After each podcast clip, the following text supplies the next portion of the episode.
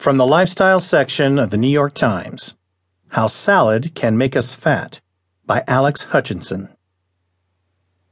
When marketing researchers at the University of Pennsylvania's Wharton School rigged shopping carts at a major East Coast supermarket with motion tracking radio frequency tags, they unwittingly stumbled on a metaphor for our path through the aisles of life.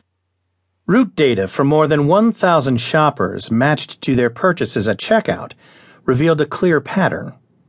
Drop a bunch of kale into your cart, and you're more likely to head next to the ice cream or beer section.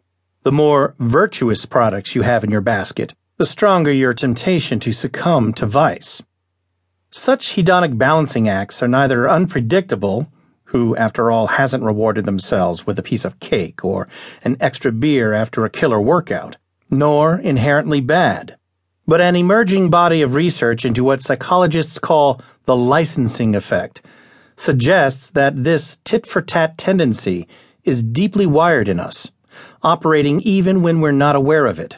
And in a world where we're bombarded by pitches for an endless array of health boosting products of dubious efficacy, that can be a problem. The key insight underlying the licensing effect which was first described in 2006 by Uzma Khan, then a professor of marketing at Carnegie Mellon University, and Ravi Dhar of the Yale School of Management, is that our choices are contingent. Since we each have a fairly stable self concept of how good, bad, healthy, unhealthy, or selfish, altruistic we are, when one decision swings too far from this self concept, we automatically take action to balance it out. The result plays out in surprisingly subtle ways. Ordering a side salad to go with your bacon cheeseburger is a deliberate and arguably rational trade off between pleasure and health. But consumer researchers have found that the mere presence of a healthy option on a menu increases the chances that you'll order the least healthy choice. You're more likely to choose french fries if there's a green salad available, a realization that fast food restaurants have profited from handsomely. Curiously, it's those with the greatest self control who are most vulnerable to this type of influence. They're confident in their ability to resist temptation, so knowing that a healthy option is available licenses them to indulge this time and, in theory at least, make up for it next time. This halo effect was even more obvious in a study where weight conscious people were asked to guess the calorie content of a series of meals. When shown a burger, their average guess was 734 calories. When shown the same burger alongside three celery sticks, the average guess dropped to 619. These are not rational calculations.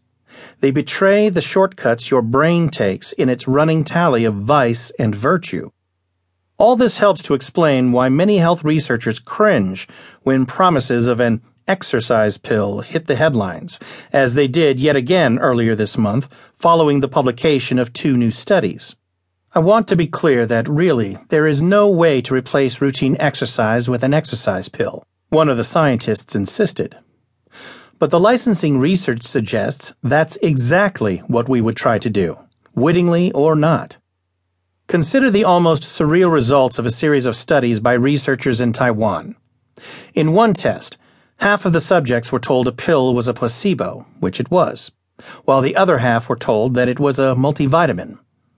Those who thought they had consumed a vitamin pill consistently chose less healthy options. When testing out a pedometer on one of the two routes, they were more likely to take the shorter one. At lunch, they preferred the all you can eat buffet to the healthy organic option. In psychological tests, they expressed a greater desire for hedonic activities like casual sex, sunbathing, and excessive drinking. With a group of smokers, those who thought they'd been given a vitamin C pill smoked nearly twice as many cigarettes while filling out the questionnaires as those who were told the pill was a placebo. And dieters given a purported weight loss supplement ate more at the subsequent buffet lunch. This quasi Newtonian problem of reactions canceling out actions isn't unique to health. Safety interventions like seatbelts, bike helmets, and football pads have been blamed for promoting riskier behavior. We have a deep seated urge to remain, as a Seinfeld episode once put it, even Steven. But it's a particular problem in health because we're confronted with